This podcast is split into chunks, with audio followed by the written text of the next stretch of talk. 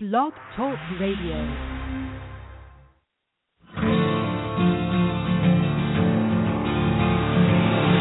It's time to strap our boots on. This is the perfect day to die. Wipe the blood out of our eyes.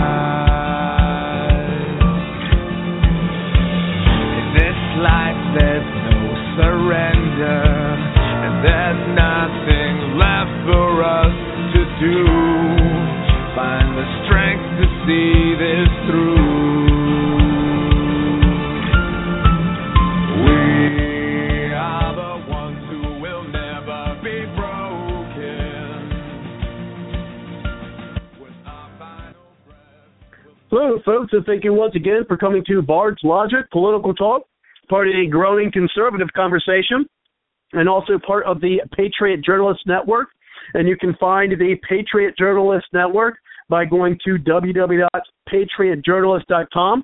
Tonight we're going to have an exciting show talking about the Iowa caucus uh, that we just had on Monday, and we'll be talking about uh, the polls, the results, those who have dropped out, those who are still in. We'll be talking about delegate counts, things of that nature.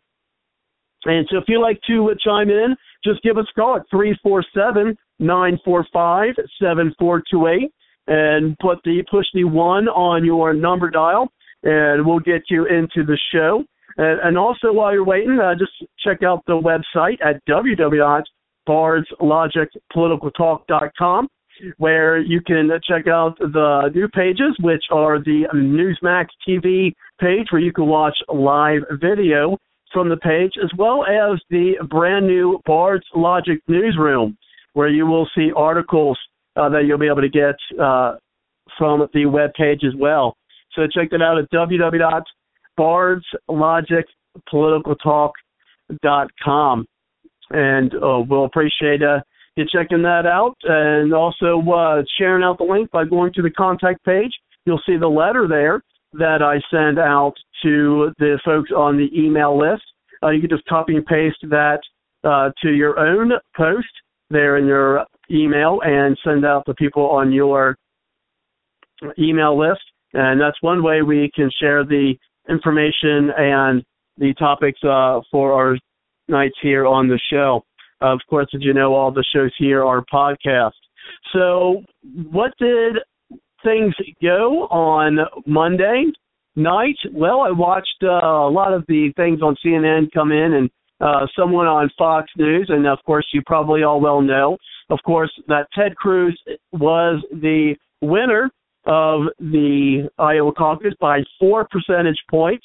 Uh, which, of course, if you've listened to the show before, you know that I've been saying that for quite some time uh, that Ted Cruz was going to win Iowa. I had no doubt, even though we've seen some surges from uh, both Donald Trump and Marco Rubio there. And we do have uh, his acceptance speech where I'll uh, maybe be playing it. We do have it in its entirety. I know it came uh, not until late, and so uh, we'll probably be able to play that for us so you can hear it in its entirety, uh, which is the about 30 something minutes long. Uh, so we may or may not uh, play that. If I was going to, I was going to do it in the beginning of the show, uh, which I still may do. Uh, so we'll uh, check that out as well as uh, go over some audio that was uh, given over to me about Rush Limbaugh and Rubio, and we'll talk more about that, of course, uh, as well. But anyway, as I said, he only won by four uh, points, with uh, Trump coming in second place uh, with uh, 24%, and Rubio coming in place with 23. Now, of course, uh, as you probably heard, that a lot of folks are saying that Rubio was actually the biggest winner of the night with his uh, surge, and we'll see how that goes uh, on to New Hampshire, where Donald Trump has uh, the lead there. Uh, but a lot of folks uh, were uh, hoping that you know we'll see more about uh, Ted Cruz and uh, Rubio and see if those are going to uh, make any difference in New Hampshire and then moving onward. And so, why don't we go ahead and let me see if I can find that. And it was a pretty lengthy uh, speech that he had there, and so we'll uh, look at this and get this on for you. Uh, but while we're waiting for that, let's go ahead and where I mentioned the Patriot Journalist Network. So let's hear from them uh, briefly. And of course, as I said, you can see them at www.patriotjournalist.com. And I tell you what, folks, I'm going through my audio clips here, and there is just so many here uh, that I they go through anymore. I'm going to have to go through my files and kind of delete some of these. But anyway, uh, here is the Patriot Journalist Network. You're not just listening to a show, you're part of the powerful voice of the conservative conversation on Blog Talk Radio. Nothing worthwhile has ever been accomplished without teamwork. PJNet invites you to help make a difference by adding your voice to the team grassroots conservatives working together to take our country back. To find out more, check out the PJNet hashtag and visit our website at patriotjournalist.com. Let PJNet add our muscle to your hustle. Of course, as I said, that is the Patriot Journalist Network at www.patriotjournalist.com. And I was hoping to be able to find that audio for you folks of his speech from the Iowa caucus. But for some reason, unfortunately, I am not finding that here because I know, as I said, it came late, so a lot of folks probably are only seeing clips. Uh, but while I'm looking for that uh, to share for the folks, let's go ahead and bring in Susan. Thank you very much, Susan, for coming to the show. How are you tonight? Oh, I'm fine, thank you. So you're going to talk about Rubio, huh? no, yeah. Well, we're going to talk about Rubio. We'll talk about Cruz. We'll talk about Trump. Uh, we're probably going to talk about Hillary Clinton uh, and her vulnerability. I mean, who would have thought when the primary started that there would actually be a point two okay a point two to point four difference percent difference between what Hillary Clinton got and what uh, Bernie Sanders got. I mean that's just that's just amazing. I mean I was kind of hoping that uh I, I was hoping Sanders I, could pull it out. To be honest. I told you, I told you, and you didn't agree with me about Bernie. I said he's coming, and you know what? He yeah, I, I still don't. I, yeah, I still don't see. I don't. I still don't think he can win the. um I still don't think he can win the the nomination, but you know what? Uh He's definitely given her a uh a run for the money, isn't he? Yes, he is, and I, uh, I, uh, my friend Carol, she likes Trump and she likes Sanders.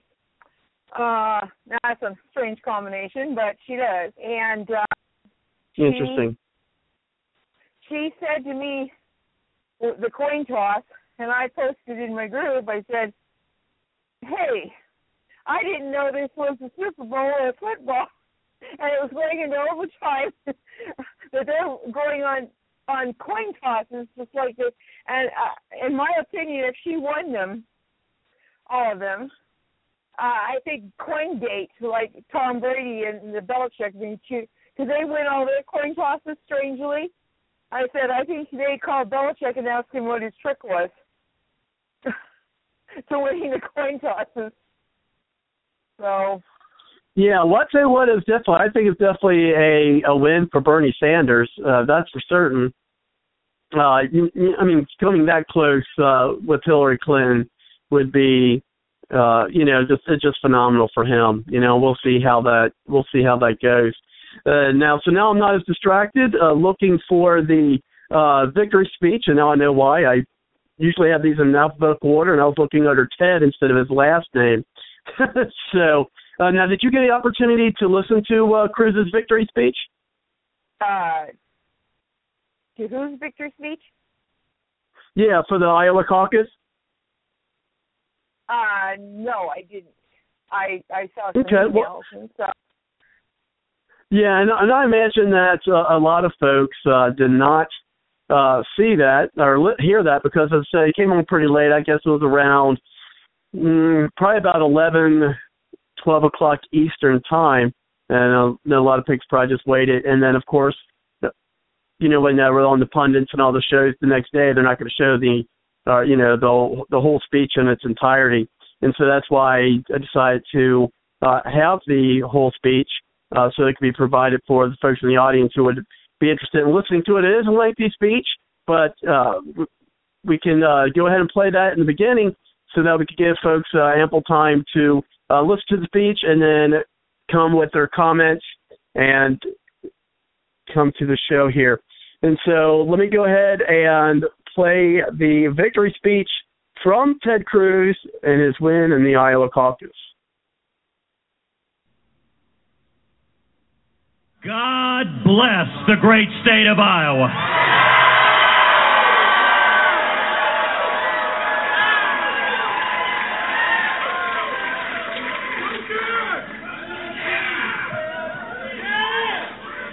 Let me first of all say, to God be the glory.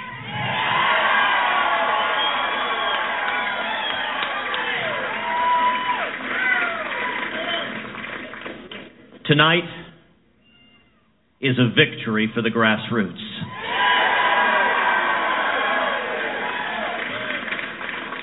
Tonight is a victory for courageous conservatives across Iowa and all across this great nation.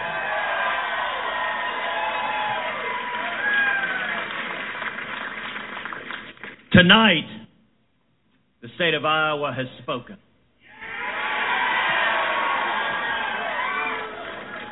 Iowa has sent notice that the Republican nominee and the next President of the United States will not be chosen by the media.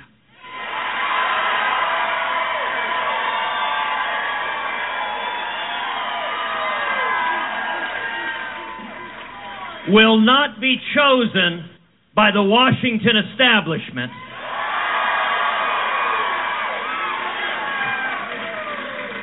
will not be chosen by the lobbyists, but will be chosen by the most incredible, powerful force where all sovereignty resides in our nation by we, the people, the American people.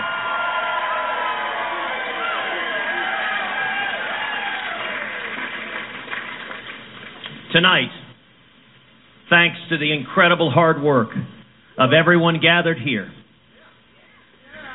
of courageous conservatives across this state, we together earned the votes of 48,608 Iowans.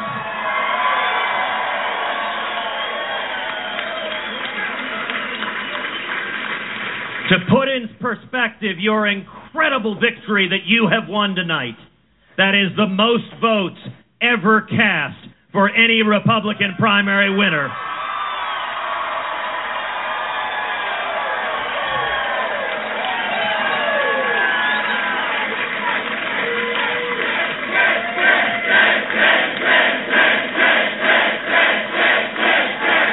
Tonight is a victory for millions of Americans who have shouldered the burden of seven years of Washington deals run amok. Tonight is a victory for every American who's watched in dismay as career politicians in Washington in both parties refuse to listen and too often fail to keep their commitments to the people. Tonight is a victory for every American who understands that after we survive eight long years of the Obama presidency, that no one personality can right the wrongs done by Washington. The millions who understand that it is a commitment to the Constitution, to our shared insistence that we rise and return to a higher standard, the very standard that gave birth to the greatest nation that the world has ever known.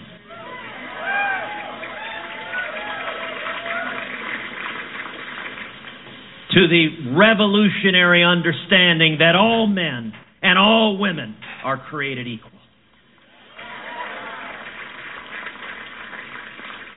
that our rights do not come from the Democratic Party or the Republican Party or even from the Tea Party. Our rights come from our Creator.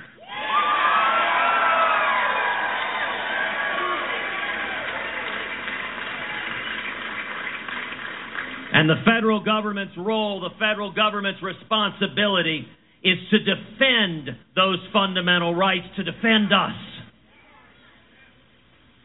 And while Americans will continue to suffer under a president who has set an agenda that is causing millions to hurt across this country, I want to remind you of the promise of Scripture.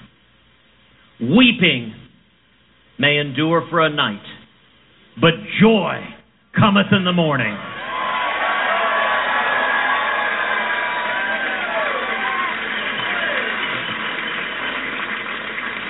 Tonight, Iowa has proclaimed to the world morning is coming.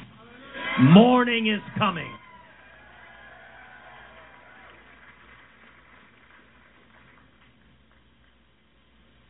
From day one, this campaign has been a movement from millions of Americans across this country to organize, to rally, to come together. Whatever Washington says, they cannot keep the people down. And tonight is a testament to the people's commitments, to their yearnings to get back to our core commitments, free market principles, constitutional liberties, and the Judeo Christian values that built this great nation.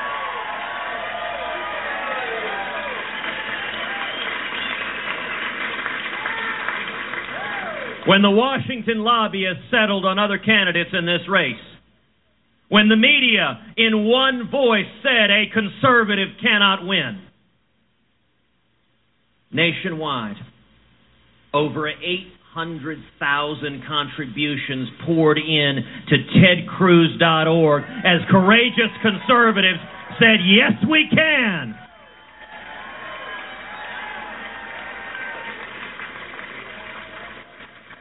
800,000 contributions at tedcruz.org with an average contribution of $67. That is the power of the grassroots.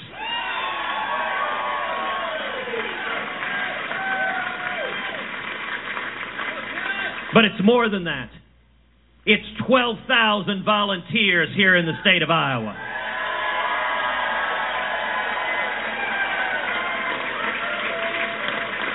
It's over 200,000 volunteers all across this great nation.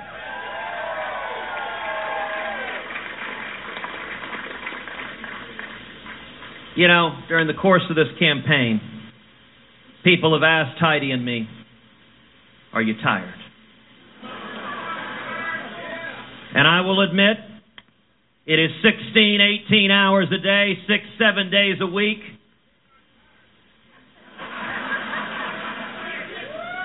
We are not tired at all.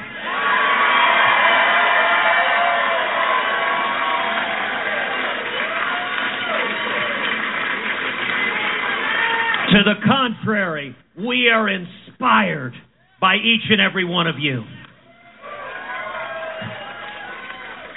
I leap out of bed every morning amazed that at a time when our country is in crisis, every one of us has the opportunity to stand and lead that we have been put in a place of leadership for such a time as this. I'm inspired by the stories of heroism that I see every day.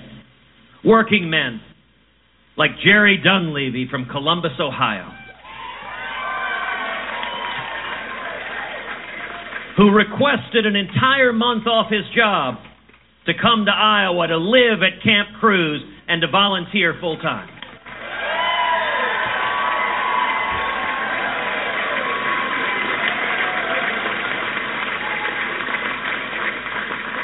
When his employer refused to give him the time off, Jerry quit his job and came anyway.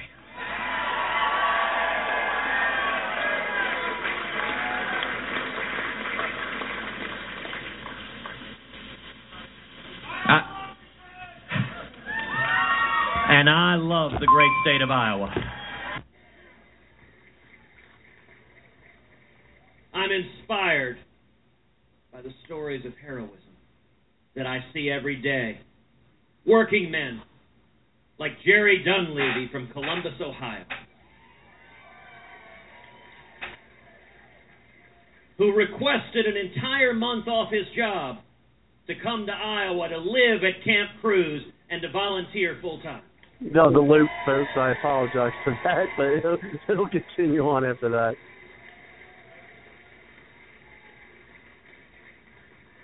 When his employer refused to give him the time off, Jerry quit his job and came anyway.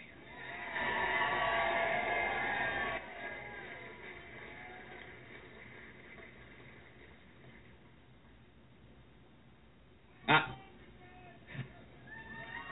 and I love the great state of Iowa.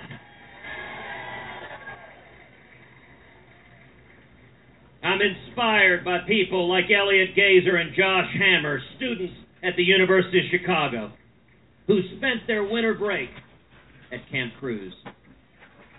But they didn't stop there. They came back this weekend. They hit the phones and they hit the pavement campaigning so that students across this country, upon graduation, rather than having mountains of debt, will instead have two, three, four, five high paying job offers and a chance at the American dream.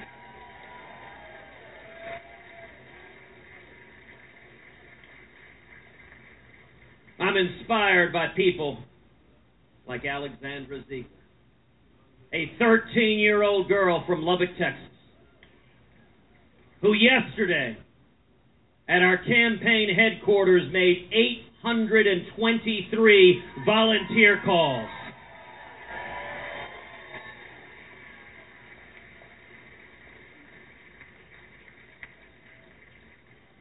That has always been the strength of this campaign. Are the men and women gathered here and courageous conservatives standing up and speaking out and lifting us up in prayer, lifting this country up in prayer each and every day? And let me say, our leadership team, our Iowa State Chairman, Matt Schultz, what an extraordinary job.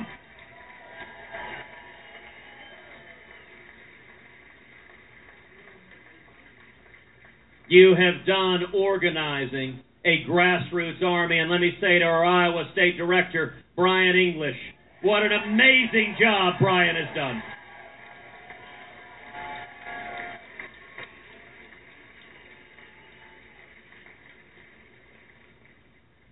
And to our national co chairmen, Bob Vander Plaats and Steve King.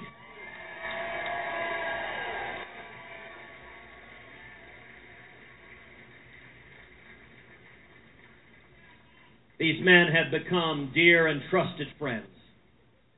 They are warriors. They are men of principle. They stand and speak the truth. They stand to defend their values. And let me tell you, these leaders, day after day, week after week, have been crawling under broken glass with knives between their teeth.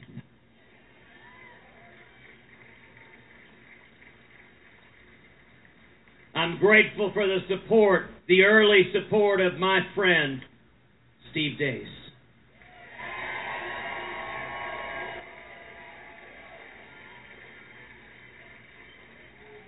We're grateful for the over 150 pastors across the state of Iowa who joined our team to energize people of faith.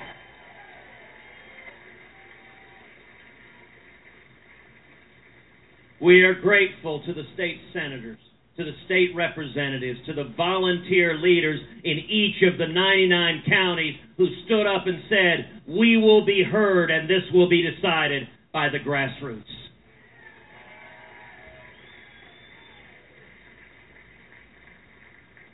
And then I'm so grateful to national leaders, people like Dr. James Dobson.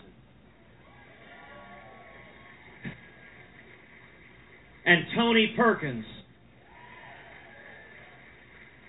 And Phil Robertson.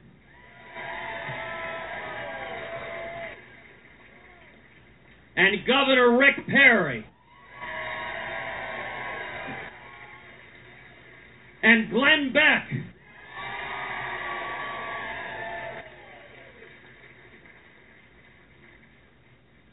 Leaders who have stood and led, bringing together and coalescing conservatives here in Iowa and all across the country. You want to know what scares the Washington cartel? Actually, not remotely. I don't scare them in, a, in a, the tiniest bit. What scares them is you.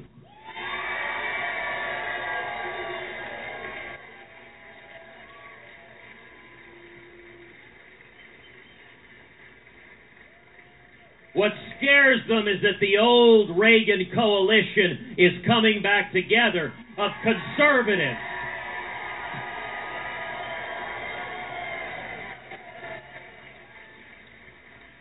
We're seeing conservatives and evangelicals and libertarians and Reagan Democrats all coming together as one, and that terrifies Washington, D.C.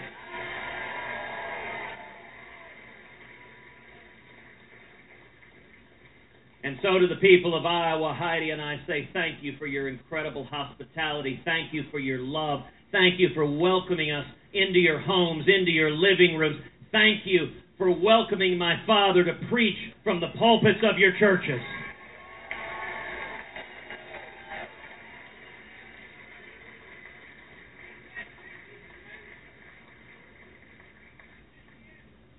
And let me say to my parents, Mom, thank you for the incredible, unconditional love that you have given me every day of my life. The knowledge that whatever I might do, whatever I might say, that my mother loves me.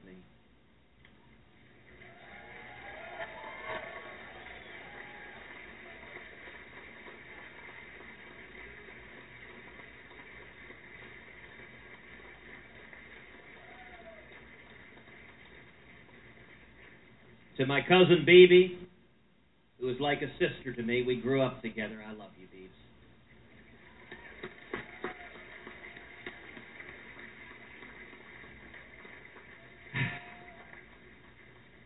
And to my dad,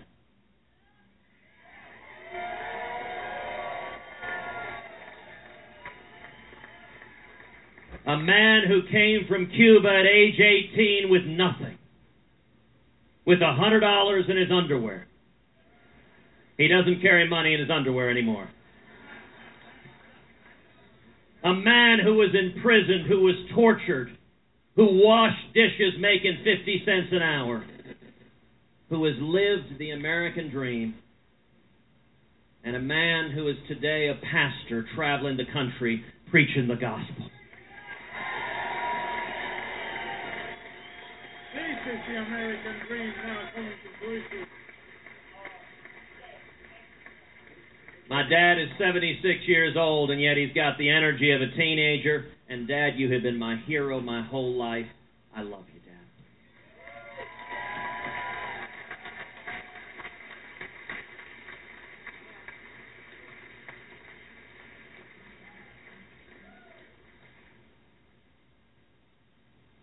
When the sun rises tomorrow, this campaign will take the next step.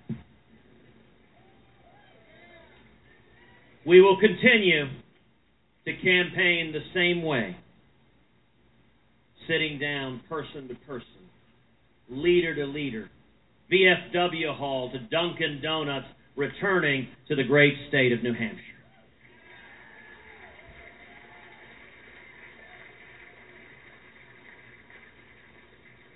And let me speak for a minute to the men and women of the state of New Hampshire. 36 years ago, you welcomed to the Granite State a candidate running for president who was also deeply disliked by the Washington establishment and the Washington cartel. A candidate who had been dismissed outright by the media. Some polls had him 15 to 20 points behind. But you refuse to let the establishment and the cartel and the media do your thinking for you. You refuse to let them tell you how to vote. You wanted a candidate who didn't adopt his positions because of the latest opinion polls, but instead because of a deep and underlying conservative philosophy that grounded him so that he knew exactly what he believed, exactly what the principles were that built this great nation.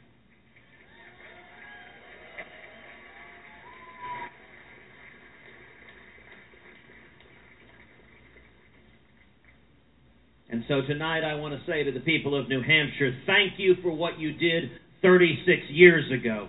Thank you for giving America and the world, and yes, history itself, our 40th President of the United States, Ronald Wilson Reagan.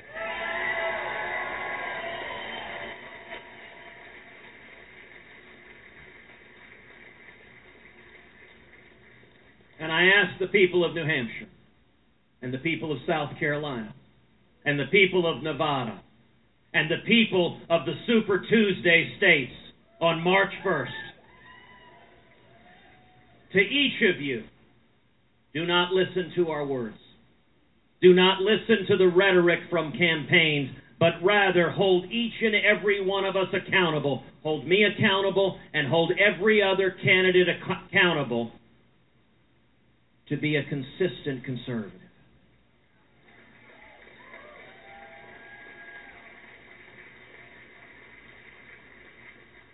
If you want a candidate to repeal Obamacare, then support a candidate who has led the fight to repeal Obamacare.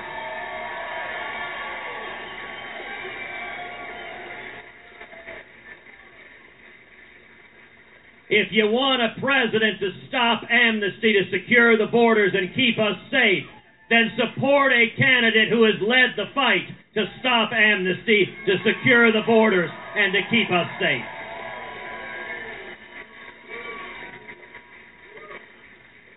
If you want a candidate to support life and marriage and religious liberty, then support a candidate who has spent decades of his life fighting to defend life and marriage and religious liberty. If you want a candidate to defend the Second Amendment right to keep and bear arms,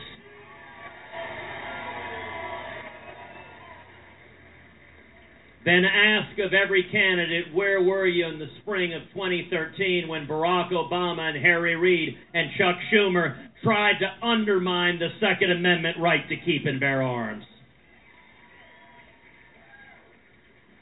If you want a candidate who will stand unapologetically with the nation of Israel,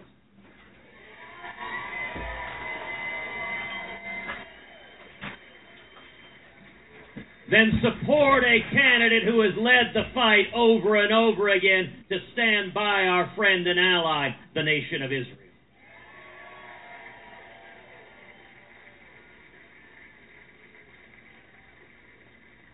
And if you want a commander in chief who will fulfill the most solemn obligation of the president to keep this nation safe, then support a candidate who has demonstrated the commitment, the judgment.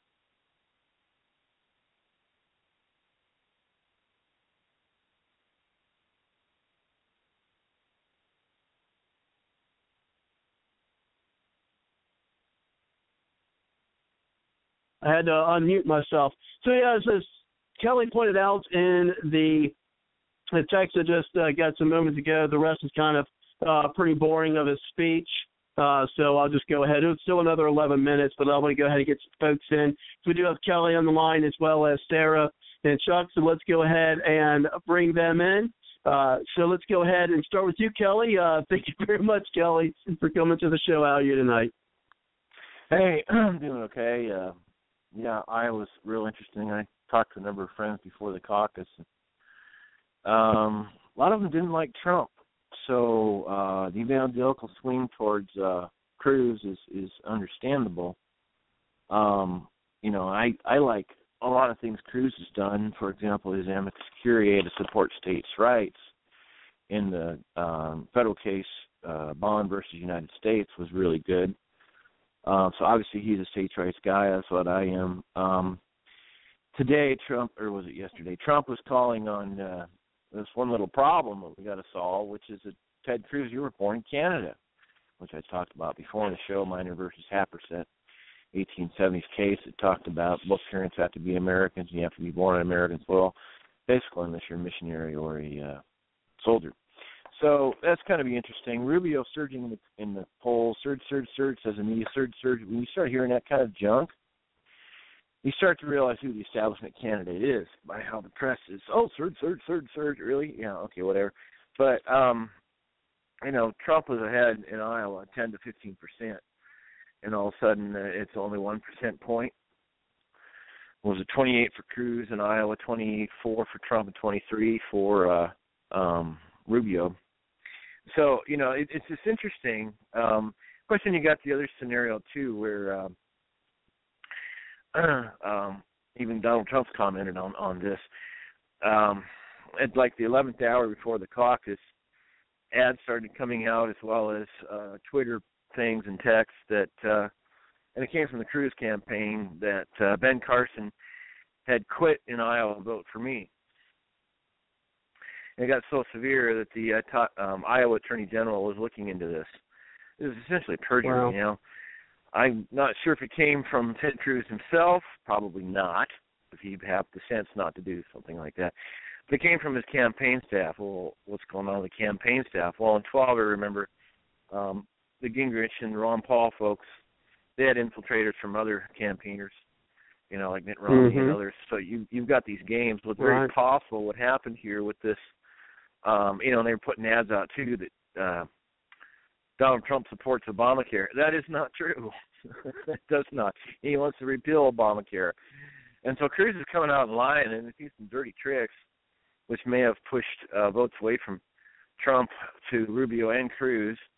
Um, the Ben Carson, those that actually believed that um, Ben Carson quit, they would have had to quickly find somebody else who to vote for. Um, some really dirty politics going on here and we're going to see how this plays out. But Donald Trump is like, who are these people? They pull these dirty tricks. Um, I heard a clip today from Alex Jones, uh, Donald Trump commenting on this stuff. Um, it's just surprising. Um, it's really, it's really going to hurt Cruz going into New Hampshire, whether he did it or not, or whether a paid saboteur at the top put this um, together. Not sure, but um, it's the appearance of evil that uh, Cruz is going to have to suffer through in in New Hampshire, which of course is next week. So, I mean, this is already getting interesting. If you want to go to the Democratic side, um, it was 49 point something for Bernie Sanders and 49 point something for Hillary, Hillary, hilarious. I'm sorry, Hillary Clinton. Um, and uh, so that's like, whoa, whoa, whoa, what's going on here? 49 point, 49 point. Well, do you know that the Iowa caucus was counted by Microsoft? It was a Microsoft app on the phone. In other words, um, you get done the caucus, which I've been to because I was born and raised in Iowa. You, you, you're handed um, on the Republican side, you're handed a little three by five card. You write down what president you want. They collect them, they count them, and uh, they announce the winner. Well, this time, um, to get instant results, they would open up their Microsoft app and they'd go ahead and send it to the Republican headquarters. I know somebody who contacted the Secretary of State. Huh. Uh, do you know this is illegal? Essentially, it, it, And I didn't hear anything about that either. Yeah, well, yeah. Isn't that a surprise? I found that I went to watch the vote. We've got eyes and ears all over the place. We were the ones respon uh, highly instrumental in in truing the vote back in 12 when it got switched from Romney to Santorum. That was us, and so we got these eyes and ears uh, literally all over the country. Our conference calls that weekend were people from all over the country, and we didn't even hear about. I didn't hear about this until uh, was it Wednesday? I was like, what? Microsoft? I called a buddy in Iowa. He he was not happy. Um, you know, the bottom line with electronic election is that the second your votes are turned into electrons, it is so easy to manipulate it with one line of computer code, uh, hidden among Mhm. uh, 10,000 lines you'll never find. And in addition to that, you have um, Supreme Court case ruling. Well, plaintiff, you're not going to be able to get the computer code because it's co- it's protected under copyright uh, it's intellectual property or patent or or copyright, so you, we're not going to give that to you. So they can get away with this kind of junk. Who knows if um, Rubio had a little help by Bill Gates? Who knows if Hillary had help um, from Bill Gates? I mean, Bill Gates gave Hillary, or did Hillary give Bill Gates money? I don't know how, but I know there's a lot of money exchanged, and so it's a little frightening. Um, and other people, all their eyes and ears in Iowa, they were saying they haven't seen hardly any. Bernie Sanders are all over. I mean, Santa Cruz, they're Bernie Sanders. Very few, maybe one or two Hillary. I haven't seen Hillary in my hometown here. I see several Bernie Sanders, and even Bernie Sanders said um, he's not trusting Microsoft. So he had some smart genius go ahead and make an app for his campaign folks that on their smartphones they could report in, and he's already calling for the hard copy tally results from the caucuses. So obviously Bernie Sanders isn't trusting um, Microsoft. Wait, wait, wait, wait. A socialist that doesn't trust the socialist to count his vote. What, what, what, what? Is there anybody then that can trust these electronic flipping machines? So it, I miss the hanging chads myself, but the Chad thing. Well, yeah, I want, I want the Chads back. yeah, yeah, yeah. Well, the Chads that was interesting because they made a big fiasco in Florida, and then they passed the Help America Vote Act where they developed these electronic machines. Now we go to New Hampshire, South Carolina. You just show up, hit a button, and go home. What happens if you want to recount? Oh, sorry, no, can't. There's nothing to recount. See, the computer all did it nice and neat for us, didn't they? Uh, is there any hard copy printout that the voter would take home with it? No Is there any way to tell what the truth is? No. Is there any way to ever find out? Not really. When it's all touchscreen. I mean, it, it, there are tricks here, and I'm beginning to wonder if this is the reason why Congress has like a 12% approval rate and keeps going getting elected. You know, I mean, there's other stuff that I saw in the Trump campaign. It's I can go on and on, but it's like this is going to be a really bizarro election season uh, Cruz is going to probably lose New Hampshire now. There's another reason because when you pitch evangelical in Iowa, you get their votes, but you lose in, in New Hampshire and subsequent states. This has been proven over and over. So he's going to be hurting for that. And then this um, dirty trick from his campaign saying Ben Carson dropped out, vote for me, um, all sorts of things. And a Rubio, he's establishment. You can you can tell by how much the media is trying to push it. It's like, oh, that's the establishment pick this time. So it's going to be bizarre. Oh gosh, yeah. I mean, another one, uh, you know, friend of yours as well, and mine, uh, Jim Connor Jr. So that's one of the things he's been uh, working on is with the uh, electronic voting and, and trying to get rid of that. As I said, I mean, I'm, I say it kind of chuckling, you know, that I'd like to get the hanging chads back, uh, but I certainly would rather have it where human beings, like they used to, uh, were counting the votes instead of leaving up the machines, as you pointed out, uh, to being manipulated. So we got other folks uh, who'd like to chime in on the line, and so let's go ahead and start that uh, by bringing in uh, Sarah, and uh, she's brought with us uh, to us from uh, Chuck Suter. So let's bring in Sarah. Sarah, thank you very much for coming to the show. How are you tonight? Hey, I'm doing great. How are you? Thanks for having me. Oh, doing great, doing great. Uh, had myself uh, a little distracted earlier. Was looking for this uh, audio clip uh, on the the Cruz uh, acceptance speech or victory speech, and uh, they got all these audio clips I'm going to have to go through. But yeah, got got some more focus now. So I'd like to thanks for coming to the show. Uh, I was talking to Chuck. He says you you folks have a a show as well. We can talk more about that, but also talk about our topic for this evening. So go ahead. Jules? That's to you, Sarah. Oh, I was trying to put it to Chuck. Is he there? Yeah, Chuck is here. I can open up his line as well here. Um, Chuck, you there? Yeah, I'm here, and uh, I'll, I'll talk a little bit about uh, we uh, we've got a new show called the uh, Remy and Jules Show, and if we talk about that a little bit here in a second, I'll, I'll jump in. But man, you guys got me uh, thinking here about all this this presidential RNC Reince Priebus show. And I'll tell you, man, I got to disagree a little bit because they are private parties. The one the one thing is with these Democrat and Republicans that have uh, you know a monopoly on the election is that they do take some government money, but that's our fault for allowing it to happen. But this we've talked about this on your show ad nauseum with uh, our friends from up in Maine, Brian Doherty and uh, Mark Willis, who we tried to replace Reince Priebus with because of the rules changes that we had down there right. in uh, Tampa, Florida in 2012. And the fact of the matter is that the whole game is rigged, and no matter what happens, at the end of the day, they're going to pick who they want. Now, are they going to stick with Jeb Bush? I doubt it. They're probably going to move to a Rubio, but they, they've got it Mm-hmm. exactly where they want it now. They've got Rand Paul out of the way, and they've got it down to Trump and Cruz, and uh, you know Ben Carson's still in there, and he's a wild card because we don't know what he's really about or what he's going to do, and he's you know obviously vacillated as any other candidate would, but I mean when it really comes down to it. I think what you're going to see is you're going to see the establishment rally around Rubio.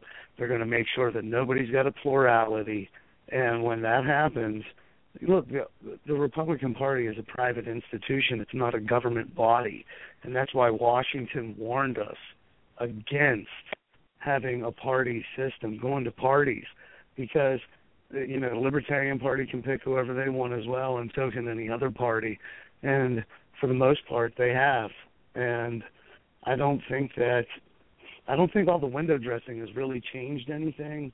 Whenever there is a groundswell, you'll end up with a you'll end up with a Jack Kennedy or a Bobby Kennedy or a Ronald Reagan um, from one of the you know from one of these parties that just can't be stopped. But they've pretty much clamped down on any of these dark horse candidates coming in. Well, then maybe what's going on in Idaho uh, is going to be something that we should, you know, should pay more attention to, and perhaps more folks to, you know, listen to, and, and perhaps, uh, as you as you pointed, maybe clamp onto. I know it's an, another party, but I know uh, at the end of this month, the Constitution Party is holding a presidential debate, and we've got some audio for that. We the people, the Constitution Party, a surveyor, a vocational nurse, a behavioral counselor, ordinary citizens, extraordinary candidates. The public is invited to the 2016 Boise presidential debate held Saturday afternoon, February 27th at 12:30 p.m. at Hayes Auditorium, Boise Main Library. For details, visit www.cpidaho.org. Brought to you by the people of the Constitution Party of Idaho. I'm sorry. No, thank you very much, folks. That Go ahead, that Sarah. Sounds like I'm sorry. That that ad to me. uh, Have you? Do you have anything to do with that ad? No, that uh, was brought to me from the uh, state chairman of the Idaho uh, Constitution Party. Okay, they need some new marketing because that ad, that soundbite right there, sounds like a Scientology ad to me.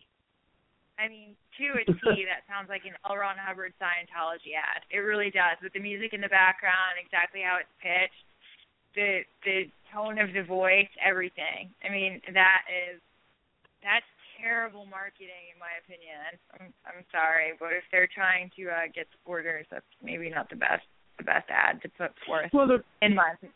Well, yeah, and he definitely, you know, actually when he sends it to me in the email, uh, you know, on that, I mean, he even conceded to the point, you know, you, you you've got some just grassroots folks who are just trying to bring uh, some things together, um, you know, for that. And let, let's see, uh, yeah, he says we're just, and, this is a quote. Uh, says we're just citizens, amateur do-it-yourself guys, the kind who built this country. So when he sent me the the audio, uh, that was one of the, I guess, disclaimers he you know sent about it. And so you know, be that as it may, uh, perhaps he can Well, use somebody with uh, issue, you know though. some more I mean- experience with that. Th- that's an issue though, and like this is the thing. It's all, I'm all for the grassroots, and uh, I've worked on so many grassroots campaigns, and I've worked with so many candidates that I think would have been great if they had gotten into office. And they get in, they they start overthinking everything. They want to overanalyze everything. They don't want to listen to people who actually know what is going on. And I'm not trying to toot my own horn, but at some point, if you don't know, you know, I do, I I, I do. uh I, I I work in electricity. I work in carpentry. I've worked in uh, you know welding and plumbing and everything. If you don't know what you're doing, you know you're putting other people's lives at da- in danger. And you know, in most of the world, politics. I mean, if you mess up in politics, it could end up with you on the wrong end of a barrel of a gun. It's we're blessed in America that that's not usually what happens. It usually just means worse tax codes or you know maybe uh, worse school systems or something.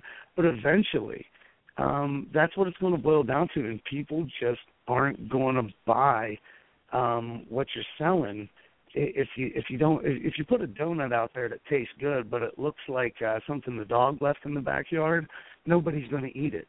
Yeah, that ad is terrible. it really terrible. that's, a, that's a bad ad. I mean, that is like join our cult. Drink. Well, hey, look, and, in the in the yeah, Sarah, you keep breaking up. Uh, I don't know what, if it's a connection problem with you. I soldiers marching down a field, like following a leader. That's what I see. That's what I envision when I hear that message. There, everything is marketing in politics. Everything is marketing to your audience, and if you're not able to market your initial message to get followers right, you're dead in the water. Hey, uh, and lady, um, I, I got I got a question for you. Go ahead. I, I I'm looking for somebody to help market with the group with Watch the Vote. We need mark we need a marketing consultant. I so agree with you. That's actually Um, what I do. I actually have a company. are you serious?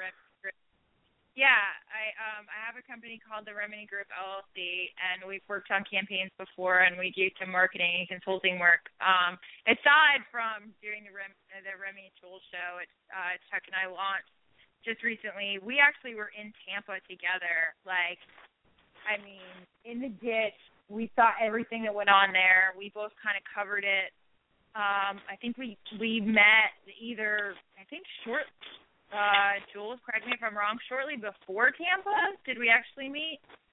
Um Yeah, we yeah, were in Tampa absolutely. together. We've sort of stayed uh politically in touch, friendship in touch ever since and have helped each other on numerous campaigns and numerous issues and um we're just our new show we're just sort of having fun with it. But yeah i i do some um marketing consulting work and that's the kind of stuff that i work on is is getting a message across in a certain way. Like what is your goal? What do you want to portray? Um let's not get your initial message across in in a wrong way and that that that, that is just it's really bad uh it just it, it just it doesn't give me a good picture in my head. If you're gonna do something audio wise, you really need to figure out what you want the listener to see in their head when they hear the message. And that's sometimes where radio can be difficult. Well, well, I'll tell you what, you guys, what, what do you think about this one? Because this is one that was given to me uh, by the Patriot Journalist Network, and it's a network that uh, Bard's Logic is a part of. And so, yeah, here's an audio that I play uh, for them. And, and tell me your thoughts. I mean, we're, we're we're definitely not looking to do like you know commercials things like that. Uh, now we you know talk about our topics, and you guys came in to talk on your show on the topic tonight. But since you're, uh, we're bringing it up, I, I am interested in this kind of follows the organic nature of, of this show. And I'm sure there's some marketing things that I can learn. I, I know nothing, frankly, about marketing. Uh, and plus, one of the problems with grassroots organizations such as the Constitution Party is, you know, frankly, it's the funds to hire someone who does have the, you know, marketing expertise uh, in order to be successful uh, with, you know, whether they got an audio clip or a website or what have you. Kind of as he as he put it, you know, we're just, um, you know, let me go back to that email. You know, we're just citizens, amateur, do-it-yourself guys. I mean, I could probably say in some instances, you know, I'm like that as well with with the show and the website. I you know, I don't know anything about marketing, uh, but they may uh, lack the funds in order to be able to do anything about it. But anyway, so let's uh, listen to this one, and the folks who are familiar with the show are familiar with uh, this audio. You're not just listening to a show, you're part of the powerful voice of the conservative conversation on Blog Talk Radio. Nothing worthwhile has ever been accomplished without teamwork. PJNet invites you to help make a difference by adding your voice to the team grassroots conservatives working together to take our country back. To find out more, Check out the PJNet hashtag and visit our website at patriotjournalist.com. Let PJNet add our muscle to your hustle. That's a lot better. I mean, listen, that's the thing. You you start That, playing that's the picture. not bad. It reminds me of a PBS um, ad, but there's way too many keywords in there. You're using there's just too many um too many stump words. But good, much better, much better. I do that. Absolutely. You don't. The thing is, you know, you you get the patriotic music in the background, and you start talking about, hey, we're just average people. You know, a lot of times what people do is they come out and they'll they'll be like, listen, let me admit my weaknesses. That's the dumbest thing that you could ever do in any campaign. I don't care if it's honest. I don't care if it makes you feel better about I yourself. totally agree with it's that. the dumbest damn thing that you could ever do. I've been telling people for years to do exactly what Donald Trump is doing, and anybody can do what Donald. I'm not saying. Listen, um, you know, as a Ron Paul guy, I like Donald Trump for his tenacity. I like him because he's making people hate Fox News. I like him because he's calling everybody out. I like him because he's hilarious. But most of all, I like him because he's doing exactly what I would tell any candidate to do if they wanted to win an election. And the fact that he came in second place in Iowa, um, you know, maybe it was first place, maybe it should have been first place. It doesn't matter. The fact that he's even in the running is just amazing. And the reason he is is why? Because people want to hear it.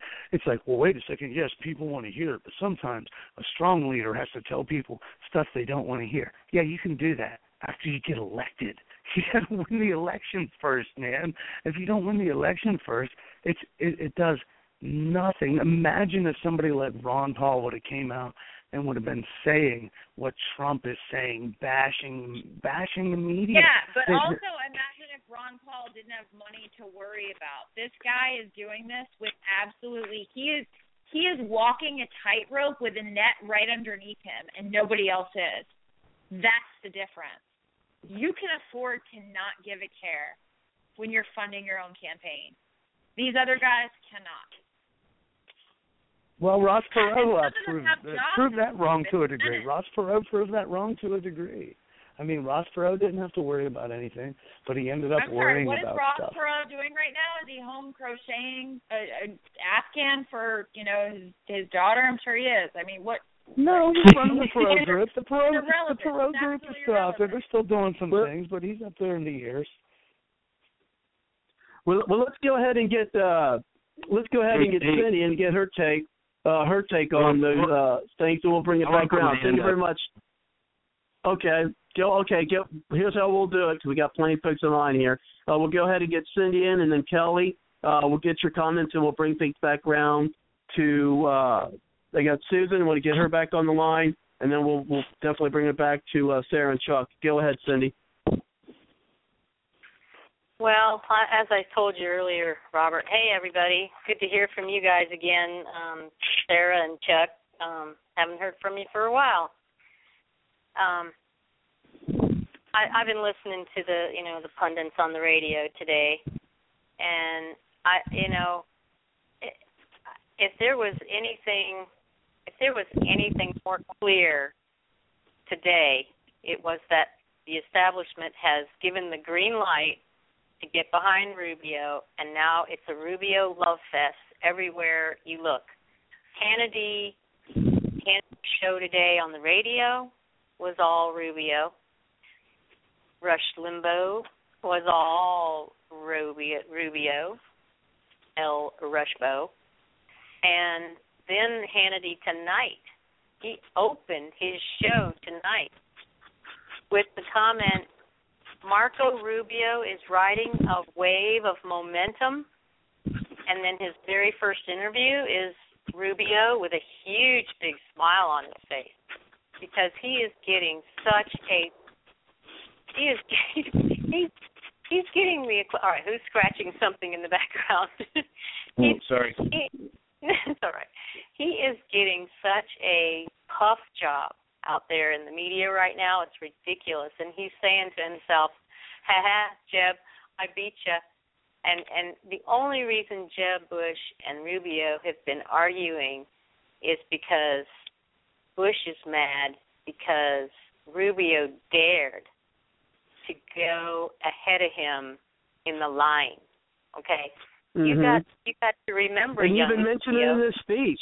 He, he Yeah. r- real quick, and you know I don't like to really interject, but uh, but he even mentioned that in his speech when they when they said, look, people said what you know I had to wait my turn. I remember when when he uh, did his speech that night, he mentioned that people you know told me to wait my turn. Well, I was going to wait my turn or whatever he said, but he did say you know that people were telling him to wait his turn. And that's probably exactly what you're talking about is with Jeb Bush. Go ahead. That's exactly right because uh, that's the only reason they had an argument. It was not an argument on ideology, uh, policy, or anything else like that. Their only argument was that Rubio dared to go ahead of him in the hierarchy of the Republican Party.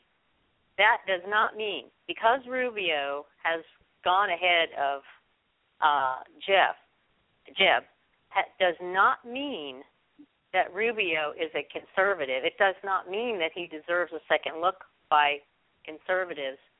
It Mhm. only means it only means that he grabbed a hold of the ladder ahead of Jeb Bush and basically shoved him down and now the establishment doesn't have a choice but to get behind him.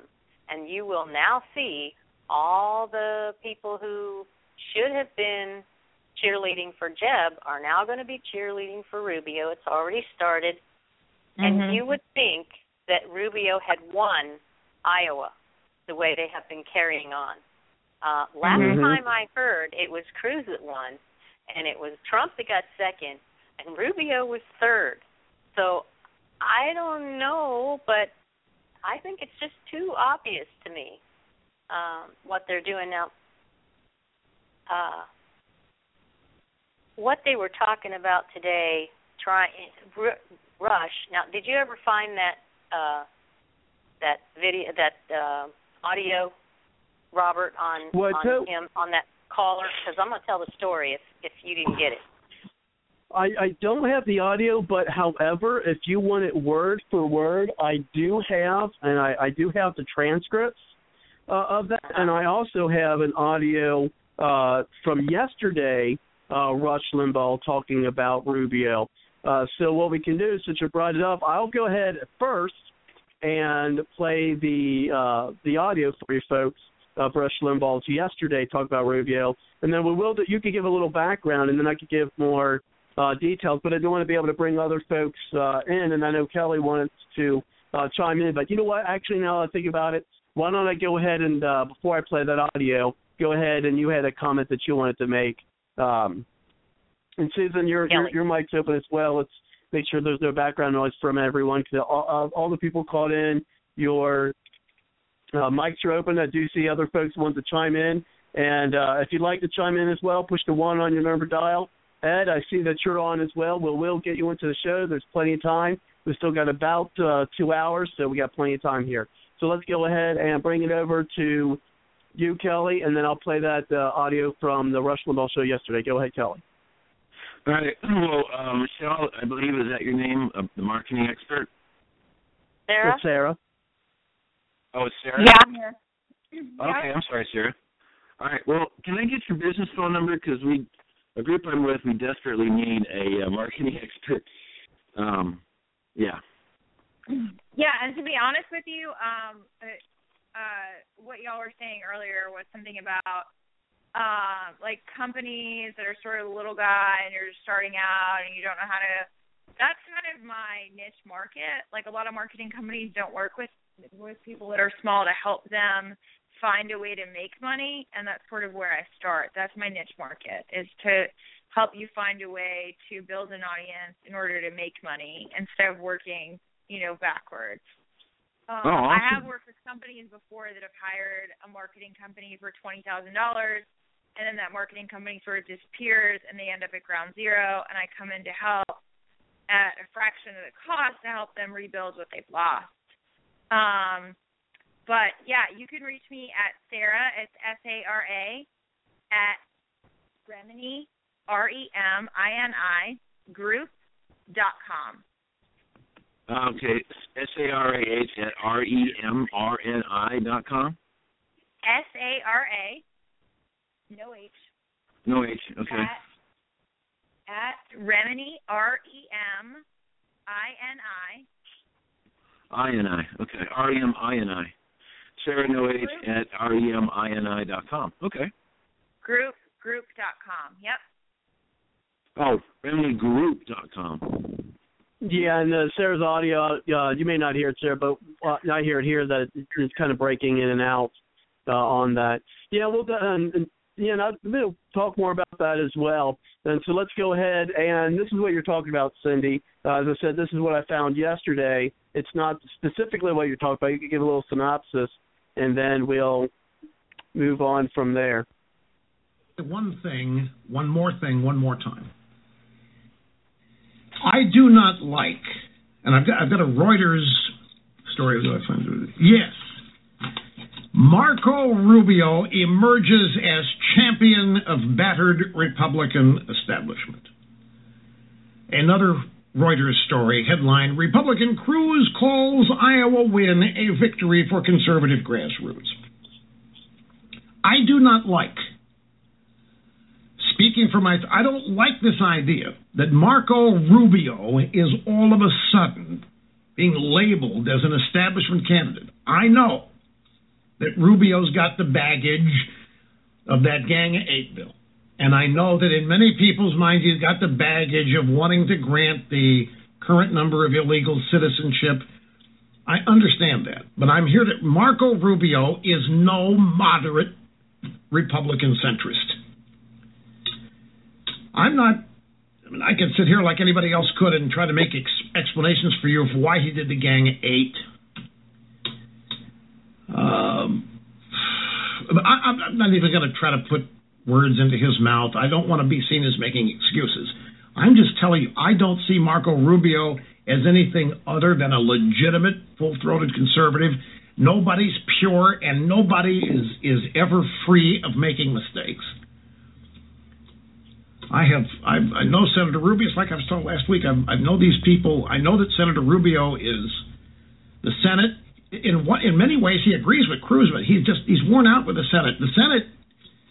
Uh, I heard this from Allen West when he left the House. I've heard this, the, the the incumbents. That's all they care about is getting reelected.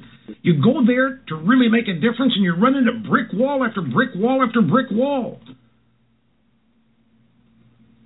And I don't think, you know, Rubio, I don't think he wants to stay there 30 years to break through the wall to get a committee chairmanship or whatever. I just don't, I don't like this idea that we're all of a sudden going to make Rubio the establishment bad guy, as though Rubio is no different than the McCains and the Bob Doles and the Romneys and the others that have come along and been nominated by the by the uh, establishment.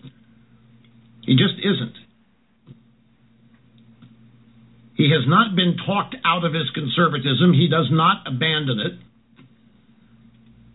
He had the best acceptance speech of anybody last night, or acceptance. He had the best end of the evening speech of anybody.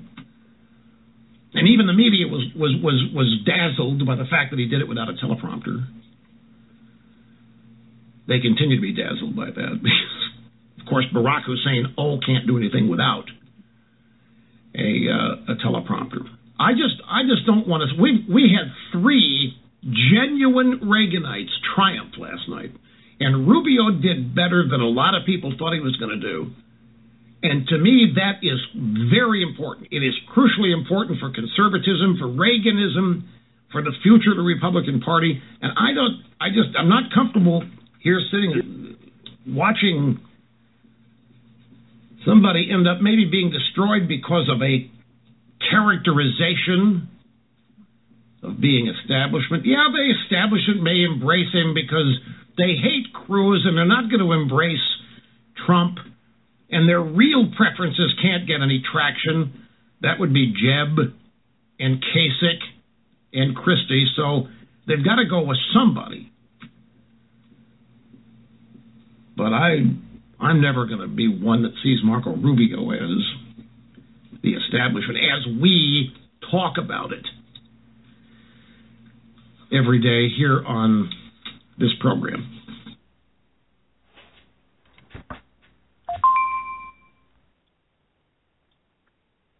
And let's go ahead uh, real quick and get uh, take from Susan because we haven't heard from Susan for a bit, and then we'll bring it back to uh, you, Cindy, and then we'll bring in Sarah and then Chuck, and then I want to uh, be able to get Ed in on the line as well.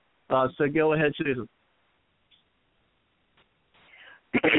well, um, I got an email.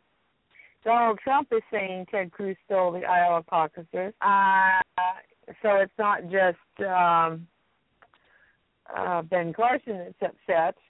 Um, but I heard today someone else said that Rubio had started this with the saying that Carson was dropping out, and Cruz picked up on it, getting the information from him. I'm not sure about that. Um, all I know is it was wrong, and I can understand Carson being upset. Uh, dirty politics is not anything I'm interested in from anyone. I, I'm not going to back Rubio uh, in any way, shape, or form.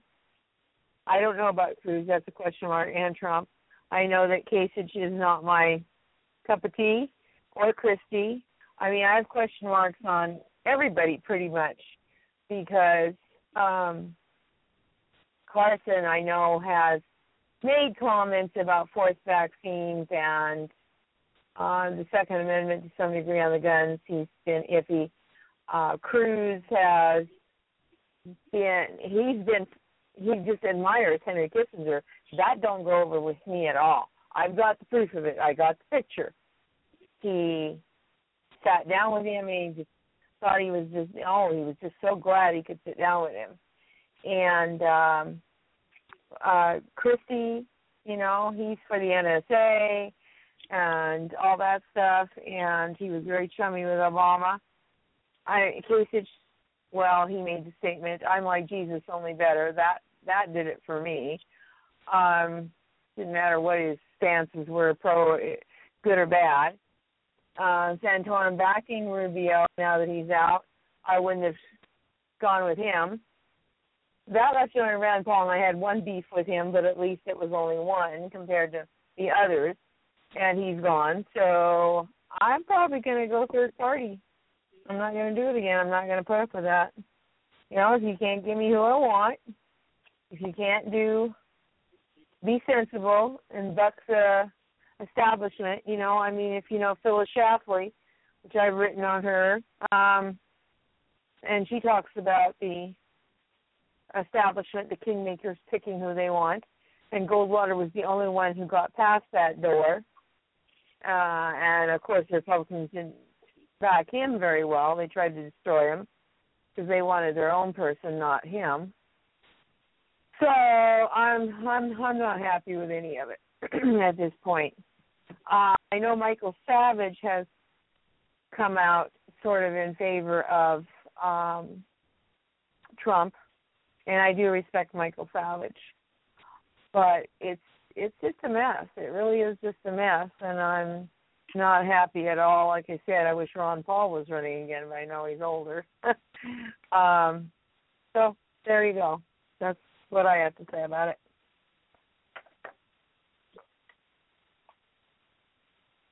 Well, I appreciate that. And let's go ahead and bring it back. Uh, yeah, let's go ahead and bring it back to you, Cindy. And I mean, frankly, I mean, this whole 2016, I'm not nearly as excited about uh, the candidates either. I mean, not nearly as excited as I was with uh, Newt Gingrich uh, when he was running in 2012. Uh, and I was kind of hoping he'd do it again this year, but for his reasons uh, that I don't know why, uh, he decided not to. Uh, I, I heard uh, there was recently he had some melanoma taken off uh, from his face. I don't know if there's health concerns or something of that nature why he didn't run, or maybe he just knows how things are too much to even waste his time uh, perhaps we'll delve into that another time. But go ahead, Cindy. Uh, we'll bring it back uh, to you for you can tell that uh, story with uh, Rush Limbaugh and one of his guests today. Go ahead. Okay. Well, first of all, are you sure that was yesterday's Rush Limbaugh? Because it sounded like a carbon copy. I, I think he just took the same script from yesterday and, and said the same thing today. Yeah, that was from yeah, yeah that was that was from yesterday. Yeah. Mm-hmm. Unbelievable. Yeah, unbelievable. It's all everything you said today was pretty much the exact same thing. Uh, I'm I'm I'm just appalled that he says all of a sudden Rubio is pic- is is pictured as a uh, establishment uh, character. Now, that's just beyond me. I don't know how he can make a statement like that. Ever since the Gang of Eight, nobody has trusted him. Now, let me tell you what the lady that called in said. She was from here in Florida.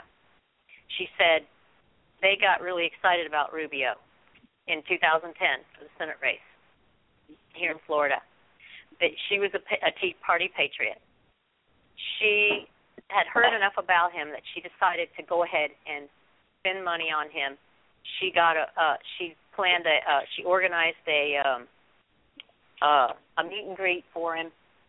And during the meet and greet, the first thing he did was come out talking about how he was he, uh, talking about um, amnesty and and his his comprehensive uh, immigration plan. Okay, well they let him know right out, right out from the get go. No, we are not interested in that at all. That is not what we're looking for. And so he actually backpedaled. He he uh, uh, pretended that he got the message and and um uh so they went ahead and and supported him and backed him and uh you know people like those people like this woman uh are the ones that got Rubio elected so then what did he do when he got in in know as soon as he got into office he jumped on the gang of eight uh bandwagon Okay? And so now this woman is looking at this man who that was his original intent was to do this amnesty thing. Okay? He backpedaled and she told Rush, she said, Rush, I I disagree with you because I think that Rubio is a man who all he wants to do is get elected. He just wants to say what it takes to get elected and then he's going to do exactly what he wants to do once he's in office. And that's exactly what he did do. He pretended like, okay, I hear you. All right, I won't mess with that. Then he went, turned around, and did mess with that.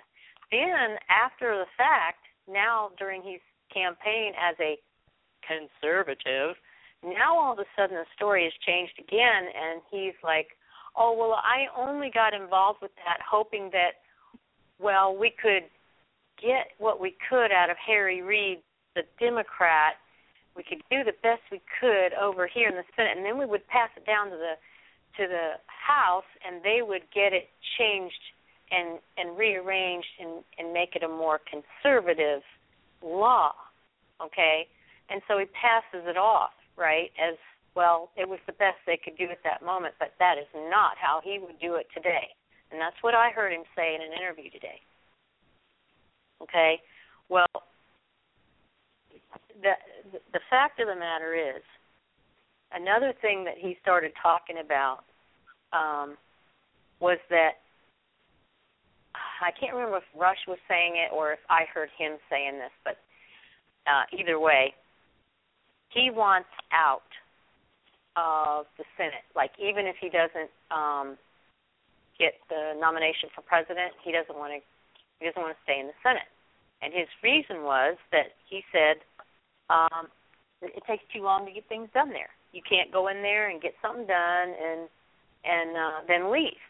You you have to stay there for 30 years in order to finally get enough strength behind you, uh, enough seniority to get anything done there. So he said he wasn't interested in that. Well, the only thing that tells me is that Rubio couldn't get his amnesty passed quick enough. So now he's going to try the presidency because he has learned from Obama that you can make things happen in a day if you're president and you have a pen and a phone. Okay? So this is all Rubio is after is the president the presidential Oval Office so that he can use his pen and his phone to get amnesty passed. That's that's my take on it. Bingo. Bingo, bingo, bingo. Anyway, we, um, it was kind of telling when he said when he accidentally said Rubio had the best acceptance speech. Come on, Rush. Mm-hmm. he, he was third. okay. Right, right, and he's not the only one. Uh, so let's go ahead and uh, bring it back to you, Chuck and Sarah, oh, and then I'm wait, going wait, wait, to wait. bring. Wait, a, wait. Go ahead. Wait, I got to tell you. I forgot to tell you what he said about her. She after she oh yeah, just telling ready to bring Ed. story. Yeah, just just getting ready to bring Ed in, it looks like we lost his uh call. Go ahead. Oh man. Anyway, I'm sorry. I probably made Ed mad because he he had waited Well, too long no, to get there off. he But is. No, Okay. Ed, no, Ed, Ed, is back. Let's go ahead and make a comment, and then let's uh let's get let's make sure we can get Ed in I gotta here. Well, tell you- no. Go ahead. he must be having some phone Okay. troubles because it, it dropped again. Go ahead. Yeah.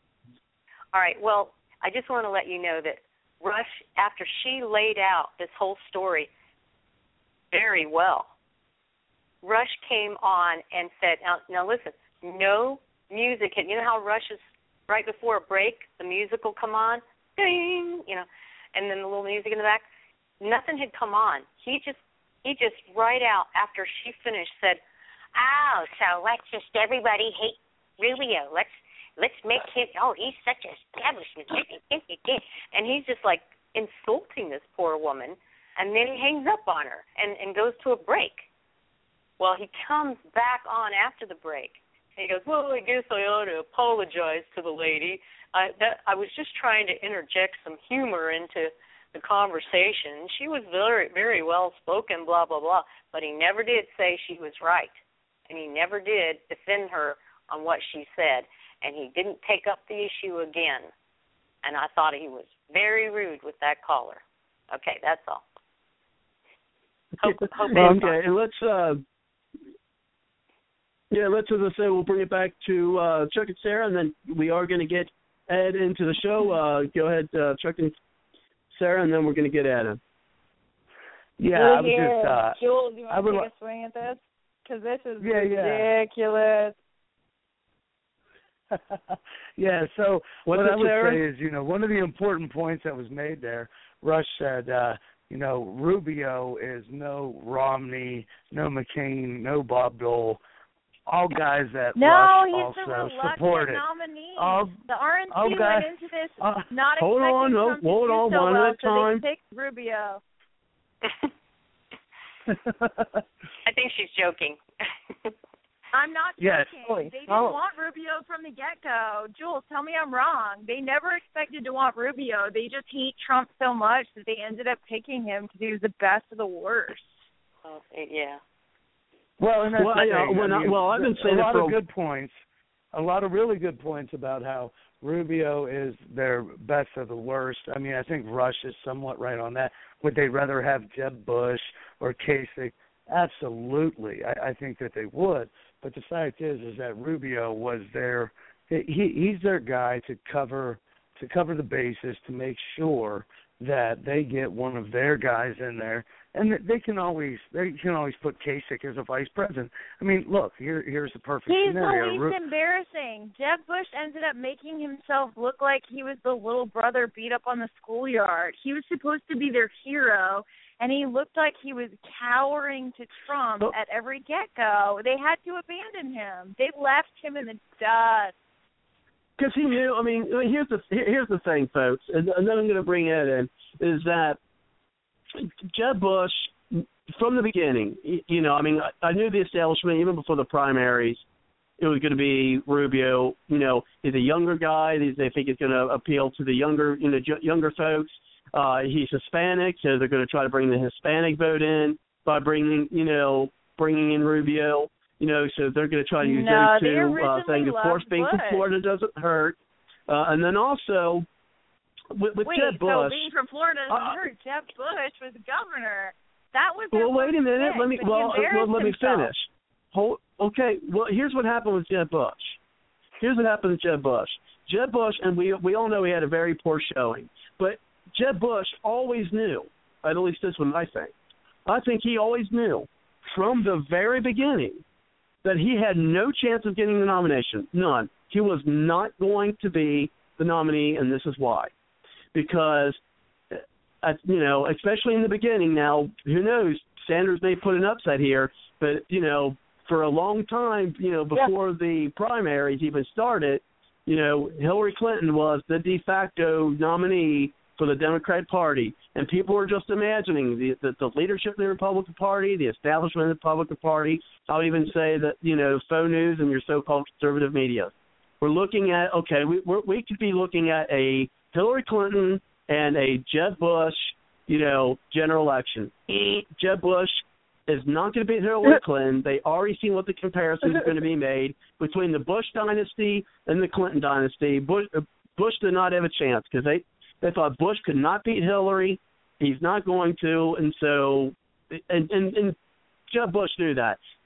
It, it, you you could tell he had defeat on his face. Every debate he was uh, he, he was defeated because he knew he didn't have a Wow. chance. He he had to make his he had to make his try, but he knew he was defeated. But anyway, I do want to bring in Ed because we keep bringing his name up. So let's go ahead and get Ed into the show. Okay, so let me open up your mic here, Ed.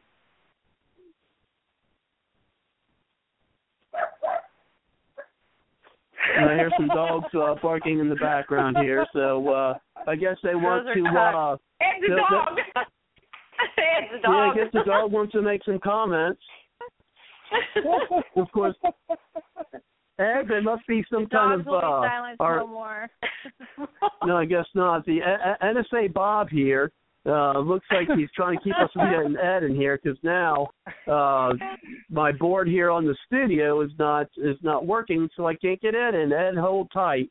I don't know what's going on here, but uh we're gonna Well, I get would you agree in. with you, Robert. If I could, I would agree I with you waiting that, for that Jeb Bush. in 'cause his opinion Jeb- Hold- is hold. huge on this. Yeah, Jeb Bush. I I agree with you, Robert. 100%. One person at a time, Bush please, the very, uh, Jeb Bush. Jeb Bush from the very beginning. You're right. I mean, he was there to take a dive. He was there to be like, okay, I'm here to lose. Look, the establishment lost. Now they can come in and say, look, Rubio is not the establishment. Rubio has been establishment from day one. Rubio was uh, one of the few that was uh, supported by the Republican. Uh, what is that fund? I can't remember. It's the, it's an establishment fund that tries to sound like a Tea Party fund. And uh, they they they went uh, for David Dewhurst against Cruz. They went for um, they they went for um, Trey uh, tr- uh, Trey Grayson or uh, is it Trey Grayson from Kentucky? No, what's the guy's name from Kentucky? Trey Grayson Gowdy. that went against Rand Paul. Gowdy. Um, Gowdy, Gowdy, Gowdy. no, no, no, not Trey Gowdy. Uh, uh, the guy who ran against Rand Paul for uh, Senate in uh, Kentucky as a Republican, who was an establishment guy backed by Mitch McConnell and Dick Cheney and the rest of them on down the line. Um, you know, um, I, I'm gonna, I, I, I got to get to work, so I, I'm gonna jump. I'm gonna let you guys have at it. Um, I, I just like to invite everybody to check out our Facebook page, the uh, Remy and Jules Show. We're going to have some new stuff up um, this weekend. Uh, first show uh, sa- Sunday night. We'll be posting it to the page and then uh, doing some live stuff. Hopefully, get some of you guys on there to chime in with us and all that. But We have a different I, outlook. We are not a Rush Limbaugh type show. yeah, it's going to be a lot of fun and um, you know, kind of like this outlet. And I just, as I always say when I'm on your show, I hope everybody asks their friends to tune in and uh, support grassroots media because we've been dealing with, um, you know, giants and the conservative media that bash the mainstream media all the time and then turn around and at the end of the day tell us to support Mitt Romney and Marco Rubio and the rest of the lot. And what what's it got? Don't us? fall I mean, in line. yeah, hold your nose. Hold your nose and support the nominee no matter Do what. not hold your and nose ever. Don't fall in line. Follow your No. heart. Vote We're not- your we're not No, they're not going always. to send in 2012. The people on this show don't hold their nose and vote. that No, don't we happen. shall not. The people will be heard in this election, that's for sure. We have a uh, a clown show in our midst, Uh-huh. and uh the people will have to decide. We'll see what happens. It's going to be insane. Hey Chuck, did you are you saying Rennie as in N and in Nancy or M as in mom? R E M I and Oh. Jules J U L E S. Okay, got it. The Remy and Jules. Okay, it looks like well, well, it looks like we may have uh, may have got the this board working right. Let me try to get uh, Ed back. In. Well, let's try to get Ed back in here, or not back, but Ed. Ed, are you there? Yeah, I'm here. Hi, everybody. I'm glad we finally Hi. got to get you in. Uh, Hi. Things are freezing up on me and everything. It's, I'll tell you what. Let's go back to the the the regular boards instead of these computer ones anymore. I'll tell you what. But get, anyway, I'm just pining. Go ahead. You know, we a- actually lost a couple calls too, so hopefully they'll be we'll be able to get Kelly and. uh Yep, looks up, looks like we dropped a number of calls. Well, that, that, that's NSA Bob for you. breaking? He's working. He's working in force. Go ahead and uh go ahead, Ed. I'm Yeah. got some people who are texting me and messaging me. I got to take that. Go ahead. Okay. Um, I started, you know, I came in and I heard the uh, Rush Limbaugh, and I, I hate hearing Rush Limbaugh, man. It's like I remember when he came out in '88, and I, I all I picture him as this big fat guy wearing a Republican cheerleading suit, going Republican good, Democrat bad, Republican good, Democrat bad, and that's about all he ever did. And the government just kept getting bigger and bigger and bigger and bigger, and, and it's just like this guy, you know, claims to be conservative, but all he does is says Republican good, Democrat bad, and it's just like when I listen to him explain is the situation with Rubio. I mean, it just it turns your stomach. The guy's, you know, he he is the establishment man, and it's just like uh if he said it, then that's what it is. I I don't know who people listen to him and think he's a conservative thing as when we after 28 years of him being the uh, lead spokesman on radio, and government has just grown bigger and bigger and bigger. He's not a conservative. If he gave the nod for Rubio, then he is, you know, Rubio is of the establishment, which I always saw from the get go. Uh, from the get go, I I remember when uh, Trump got popular, my stepson come and I even made a bet with him. I know I'm not going to vote for Trump, but he he says if if Trump wins the nomination, you got to vote for him, you know. And I says he ain't going to win the nomination. I made a bet with him. I says if he wins the nomination, then I'll vote for for him. And if if I he doesn't win the nomination, you got to vote Libertarian. And then he's just like, uh, okay. So we put a bet on. And I, and I'm still confident, you know. And that was back in September, October when he was getting popular. And he is. Tr- there's no way Trump's going to get the nomination.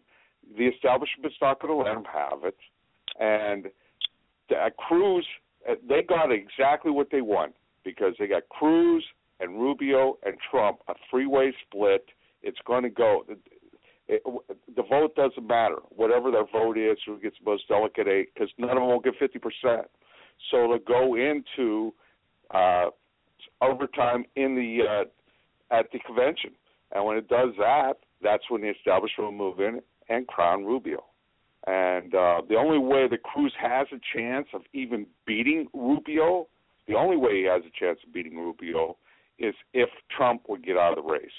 But I don't see Trump getting out of the race, and I see Rubio as president. I told people that already since December, and I just think that that's you know their their man. That's what they're going to go with. Although I got a, a couple pretty good political sides about one, especially with the picture of him in the Gang of Eight, and on top of it is his, the Gang of Eight, and, it's, and they got the picture of all eight of those guys, and Rubio's down in the bottom corner. He can run for president, but he can't hide. He's right in with all of those idiots. And then below it, open border treason, because that's what it is. It's treason. This guy's a treasonous character against the United States of America, just like the rest of those guys that aren't guarding our borders. And none of those guys, you know, we should be voting out the Congress, and Congress is the problem. We need to vote out the Congress. Everybody in Congress should get wiped out and get a pink slip and say, "Nah, we told you." You know, but uh, you know, unfortunately, everybody just can't. Everyone, everybody, the entire Congress should go. It's they're not doing their job. I mean, it's been 30 years. They've been promising to uh, do something with the border. They're not. And Rubio's not going to do anything with the border. He's just going to lie to you, just like the rest of them, just like Lim Brain, old Lim Brain, man. I can't believe guys, you know, play hands on here because he's not worth hearing, man. He just he is such a Republican cheerleader. He makes me sick. And the Republican Party is what got us here. They're worse than the Democratic Party. The Democratic Party tells us what they are. We're socialists, and we want it this way.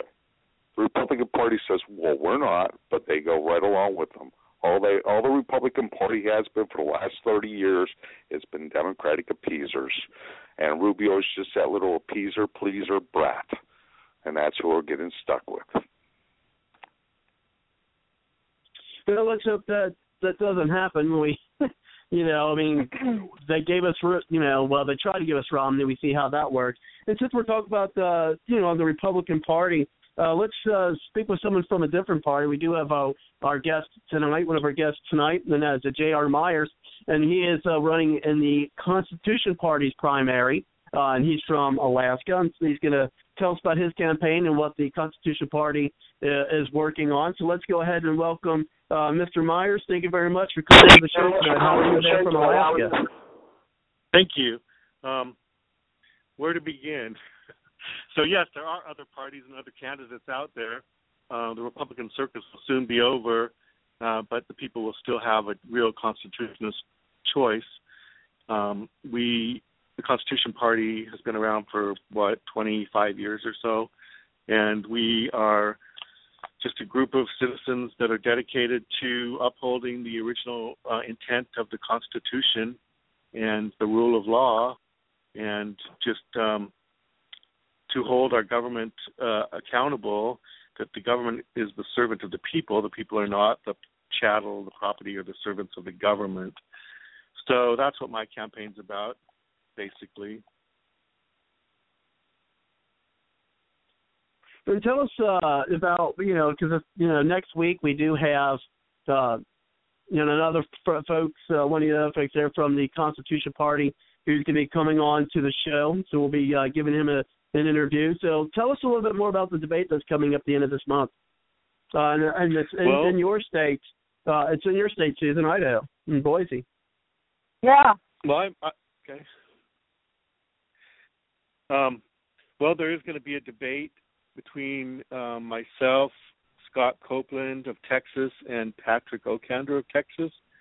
And the three of us submitted our um, petitions and the filing fee to the Idaho Secretary of State to be included on the first ever Constitution Party primary in Idaho. And so this year, um, only the Republican and Constitution parties will be nominating by primary in um, Idaho. The Democrats have chosen a caucus. So this is an opportunity for the Constitution Party candidates to get out, meet each other, meet the people, and to um, con- compare and contrast our views. Um, I'm a professional counselor. Mr. Copeland is a Baptist minister, and Patrick Ockander is a former a Marine medic, I believe. So it should be quite interesting. And, yeah, that'll and, be on and so, Saturday. You know, Pardon? You know, I was going to ask, and then the lead. Go ahead. it looks like either Susan or or, or uh, it looks like either Susan or you know I can't even talk tonight. Cindy wanted to uh, to chime in, but first, and you know why the Constitution Party? If you're going to run for uh, candidates now, of course the Republican Party was all built up, uh, or all filled up, I should say. But what what made you choose uh, to be a part of the Constitution Party? Well, the Republican Party is kind of, you know, it looks good on the outside, uh, but when you take a bite of their fruit, you find it's entirely rotten to the core. they, you know, express a lot of constitutional principles, and they claim to abide by the rule of law, as was mentioned by one of the other speakers uh, on your program. You know, they do not do what they say. They basically are socialist light you know and um so they they you know we've seen the policies of government expand uh exponentially regardless of whether or not there are republican majorities in the legislatures the gubernatorial houses the congress or the you know white house so um the republican party is nothing but a farce that has really um brought uh oppression and fascism upon our nation basically and so there's no way I could um, be involved with the Republican Party, even though I was formerly a Republican Party elected precinct committee man in um, northwestern Montana back in the 80s. And, and how and was that Susan or was that uh Cindy that wanted to chime in? I can't remember. Like I don't know which one. I I did want to say something, but I'm not sure if Cindy did either. I thought it I thought it was Sarah. Did Sarah leave? No, it looks like we lost. Yeah, it looks like we lost Sarah and Chuck's uh, line. Both of Oh, they them went- uh, okay, they left dropped together. off. I, I yeah, Must been Sue. I, I sent a message on Facebook to Chuck, but he has not uh, responded. Perhaps they thought yeah, I was trying to get Ed in because they disagreed with my uh, analysis, which of course everyone here who's uh, come to the show and you know been here, come here a long time know that you know that's not how I do things. No, so, Chuck you know, said he had to go to work. to. Chuck said he Oh, had to go to did work. he say no. that? Yeah. Chuck did. Yeah. Oh, okay. I, I missed. I, I, missed him saying that. That's good. That's I'm so bad, and then and then uh, that, that's why that dropped. Okay. Okay. Um. So, um, can I speak or? Yeah, you're you're yeah, up. go ahead. girl. No, no, Susan, Oh, you okay. cannot. No, I'm just kidding. Go ahead. I'm just kidding. Go ahead. oh boy. um. Well, I wanted to tell and welcome. I, I the the gentleman who is is the party that's coming to Idaho. Welcome to Idaho when you get here. I want to know about Thank it. It's uh home of Raul Labrador, that unfortunately the home of that idiot Mike Simpson. so anyway, I got two representatives from the state. But um what I, I want to talk about is Phyllis Schlafly. Her she has a new book. It's a rewrite of the other one, A Choice Not an Echo. Certain Republican kingmakers use every trick in the book to get their person for president, and they mm-hmm. control it. And in her 2014 update to that book, not much has changed. They have remained nothing but an echo of the New Deal Democrat. She published the original book in 1964 with the goal of breaking the hold of the liberal Eastern establishment over the Republican Party, hoping that the party would nominate Senator Barry Goldwater. Well, they did. However, like I said, they went after him with a vengeance. This is a a very good book. I remember reading the old one. I'd like to get hold of the new one and uh own it. Um but uh she has uh she has a lot of uh she founded the conservative grassroots the Eagle Forum, uh, led the charge against the Equal Rights Amendment and um along with the John Birch Society uh, is one of the two groups most responsible for putting the brakes on the proposed convention of states. Um, so, uh, and now on to Clinton and Bush. You know, you can say that Jeb would lose. You can say that she would win. You can say a lot of things.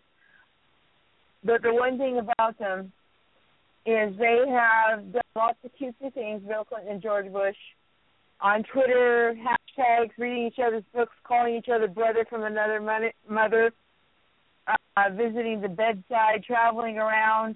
I got, I'm looking right here at the pictures of them. Uh, you know, they've called called each other brothers. I mean, hey, you know, I mean, so it's all a big, a big farce. And it's it's not. They're friends. They're friends, just like lawyers behind the scenes argue um, with each other in the courtroom, and then afterwards they go out to lunch. Okay. And um, I have right in front of me also the picture of Cruz sitting with Henry Kissinger. You can Google it. I put picture of Cruz sitting with Henry Kissinger and praising him. You can put that in there and it should get it. Um, honored to share a few moments with Dr. Kissinger and hear his thoughts on the challenges facing our nation. Excuse me? That itself made me question him because Kissinger is a war criminal. He's evil and he's part of the New World Order. I wrote an article on on him, and I will tell you what the John Birch Society exposed him. Kissinger, you know, uh, they had a book I can't remember the name of it, but um, he is the he he he worked with Carter to get rid of the Shah of Iran, and he he's he's the one who told China at one time that he was guaranteeing Jeb Bush would be the president. He has a lot of influence, a lot. Now I can't say that he can always do it right every time, and I'm not saying Rubio is Jeb right because Jeb um mentored Rubio. So this is this fighting between them is, you know, I'm not saying there isn't some little bit of niggling. You, you know how friends sometimes fight, but I believe that if they think Jeb can't make it, they want his the person he mentored. So it's all to make it look good. So there you go. Three different thoughts. and Ed, let's go ahead and bring uh, Ed back into it. Get his uh, well, well, first, actually, let's go ahead and bring that back uh, to you, uh, J.R. And then we'll bring in uh, Ed with his comments, and then we'll bring things uh, back around. And we do have Okay. uh, Skype caller who would uh, like to uh, chime in, and so uh, we will uh, bring him in as well. And so go ahead, uh, go ahead, J.R. All right. Well, um, as I said, I had been formerly a Republican precinct committee person, committee man. I also was involved with the Montana Libertarian Party and became chairman of the Montana Libertarian Party back in the 80s. I also, uh, after leaving the Libertarian Party, um, joined the Montana Reform Party and became the chairman and put Patrick Buchanan on the ballot in Montana in the year 2000. I moved to Alaska in 2003, at which time I joined the Alaskan Independence Party. I became involved in that party a few years later and became um, vice chairman and liaison to the Constitution Party. And so in 2010, it became obvious that um, the Constitution Party and the uh, Alaskan Independence Party would not be have a functional working relationship any longer. So it was necessary to create a, an Alaska Constitution Party, which I and a small group of people did. And so we've been working to build the party ever since. I ran for governor two years ago, um, hoping to get 3% of the vote. We fell just short of that, 2.5% of the vote. But we did make an impact on the elections, and we did help to seat a an incumbent governor. And and we are definitely involved in the Alaska political scene, and um, it's a microcosm really of the nation. And so um, just trying to do our part, just trying to encourage citizens everywhere to get involved in their with their government on local, state, and national levels. And so that's what this is all about: trying to get on the ballot in enough states. I've been listed on the California ballot. Um, I'm running. I'm seeking the Constitution Party nomination, but I'm also seeking the American Independent Party of California nomination, and I have been placed on the California primary AIP primary ballot as well as the Idaho Constitution Party primary ballot. So I'm on two um, state uh, primary ballots right now. I will be for two different parties. So, that's that's that.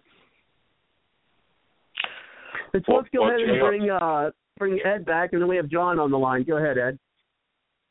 Well, J.R., I want to thank you for uh, all your work.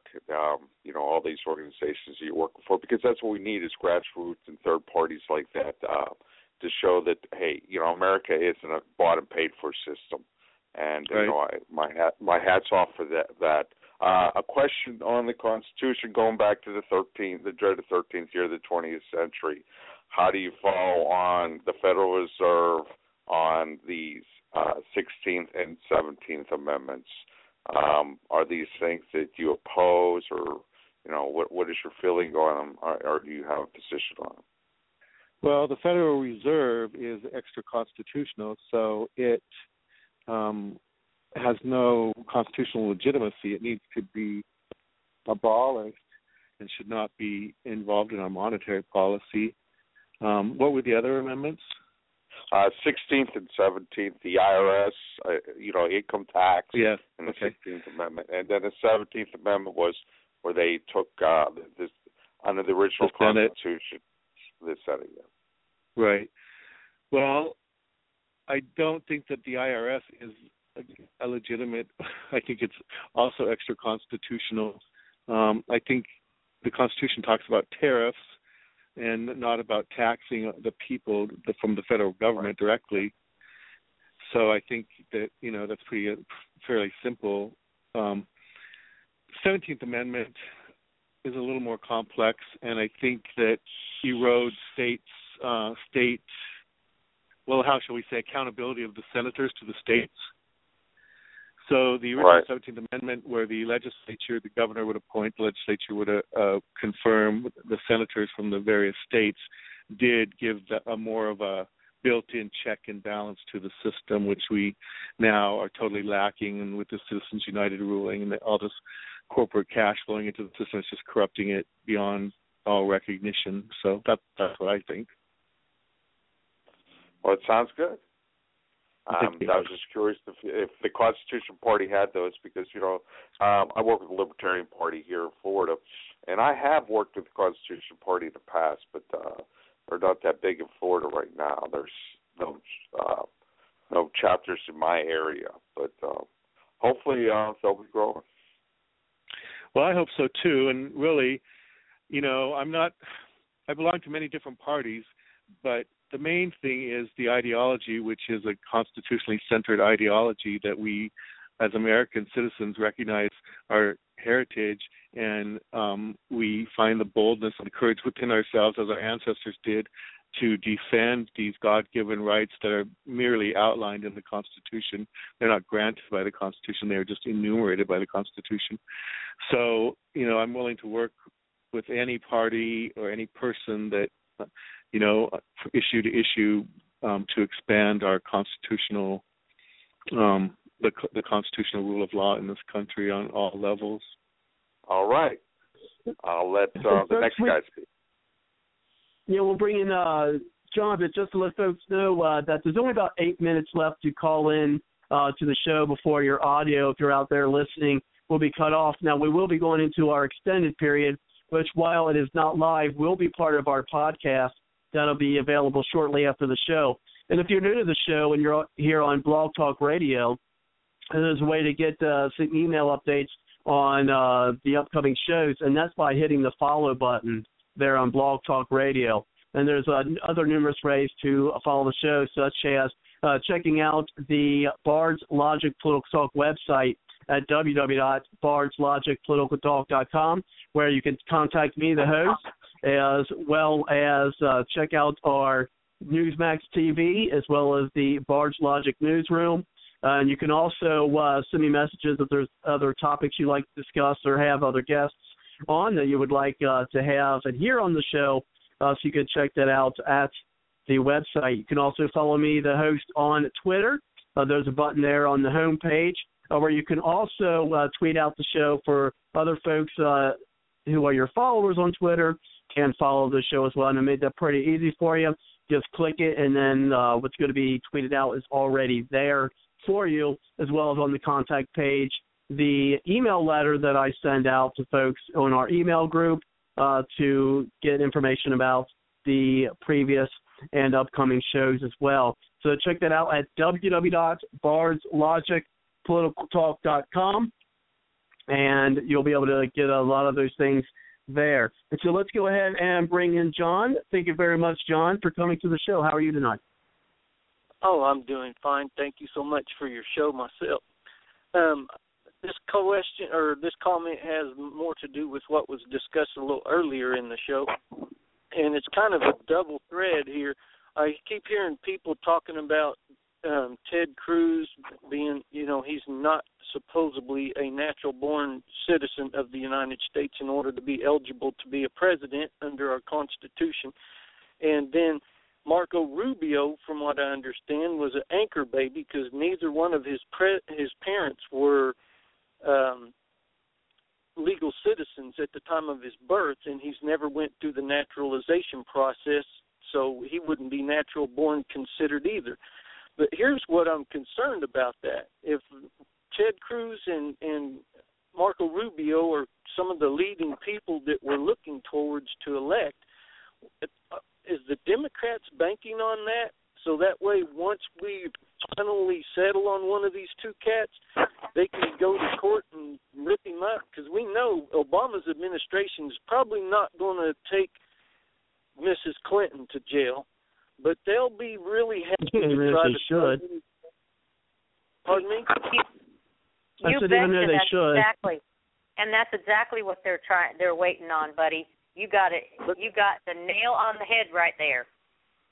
I don't I don't hear anybody talking about Rubio being an anchor baby though. I only hear everybody talking about Ted Cruz being a not you know not natural born, And I'm like, well, I heard there was like three or four different lawsuits against Ted Cruz that were supposed to come up, and I heard one guy from his own mouth that's a Democrat. I think Mr. Grayson or something on one of these shows I've seen one day. He said he's getting his lawsuit ready and going to file it against Ted Cruz, but I don't hear anybody complaining about you know uh Marco Rubio and I'm just concerned because I'm like, hey, I don't want to invest all my time and energy caucusing for these people or getting people to vote and spending their money on their tra- campaigns, and then the Obama Department of Justice mess up. You know, um, who should should we be suing the Republican National Committee for even allowing them to get on the ballot? Well, yeah, probably but there's like um Chuck was saying earlier tonight, it's a private organization. It's not like you can go after them for breaking a law or something. They make their own laws uh as to who's going to uh get their nomination. And as far as I've read in the in the green papers, there's nothing in there that says um you know w- w- that you know they're doing anything wrong uh if they should accept a candidate that doesn't happen to be qualified um, the American people are the ones who should be standing up against this because uh, it appears that uh, ever since John McCain, well, John McCain at least was born on a um, on a on a an, an American territory. army base. Right, it was an army base anyway. So yeah, he was okay. But this has gone back to um, Romney's dad. It's it's it's been up it's been before the Supreme Court before, and um, the the the United States in the last couple of decades has pretty much decided that we're going to chunk our Constitution, and that includes our uh, our qualifications for president and and other things are going to start to go down. I mean, a lot of stuff has started to go down, but this is a pet peeve of mine and this is one of the reasons I've been so against Cruz all this time, is because even if perchance there was a SCOTUS case that clears him to run for the presidency, um, that's bad for our country, first of all. And uh, second of all, we just gave uh, uh,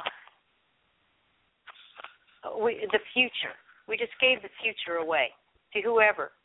Some guy from Sweden, come on in. Some guy from India, come on in. Some guy from China, come on Mhm. in. Uh, do what you want with our politics. We don't care. We're we're a country without borders now. We uh we're part well, they're of the getting global re- they're, they're getting us ready to yeah they're they're getting ready ready for they're trying to get us ready for us to have foreign uh foreign people be our you know so-called leaders. Exactly. And so and so that's why this is so bad for us. And the only reason they haven't brought it up, uh, or at least um, you know, the conservative um, social media and all those people haven't brought it up yet. Uh, It will be brought up now, but Rubio hasn't been at the top of the pile. It's been Cruz we've been f- focusing on because he was at the top of the pile next next to Trump. But now that Rubio is according to Hannity, riding a wave of of um, momentum. now I guess um, we're to have to we're to have to expose him too. There's a lot of people who don't know a lot of things about Rubio, and um, those things need to come out as quickly as possible. But you're you're absolutely right that people need to be focusing on that fact that he is just an anchor baby. Well, here's the I've thing, been saying folks. that is all the number, long. Go well, ahead, Susan. we've we've talked we've talked about it here on this show, Susan. But when you look out there in La La Land uh, on the computer, social media, um, whatever television you decide to watch um, at your own risk, they're not t- they're not discussing that at all out out in the open.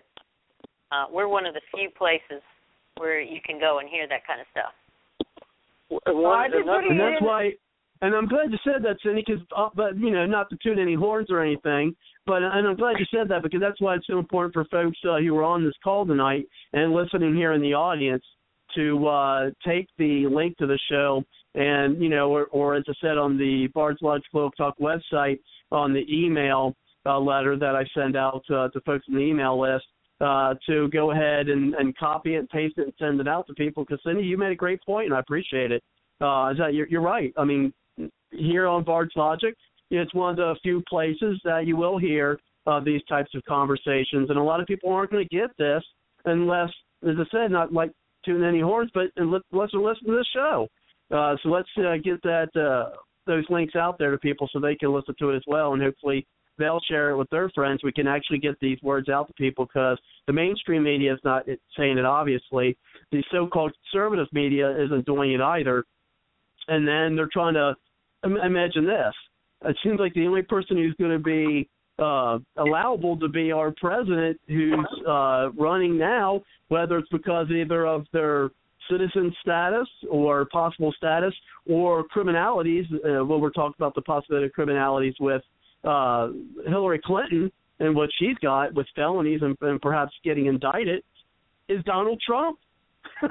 you know, it seems like uh, of the people who are, uh, you know, it's either Donald Trump or Bernie Sanders, who are between, you know, either a socialist or, or Donald Trump. Because I mean, if, if I would say if Hillary tries to bring them about Marco Rubio or Ted Cruz anything with citizenship, well, they could just go back and say, well, let's look about indicting. What kind of state of our politics is when we when the people who are the front runners, you know, in, in our election are either possibly un- ineligible to run or a criminal who could you know, should be arrested and, and be in line to be the president of uh, of the United States, president of the so-called free world. You know, you know, I mean, of the leader of the so-called free world. And the only person that we can is a billionaire businessman in Donald Trump. So who we really he don't may know very well be the most either. logical candidate for us to have. Oh, I tell you, this is pissing off uh, Arnold Schwarzenegger because he wanted to run for president.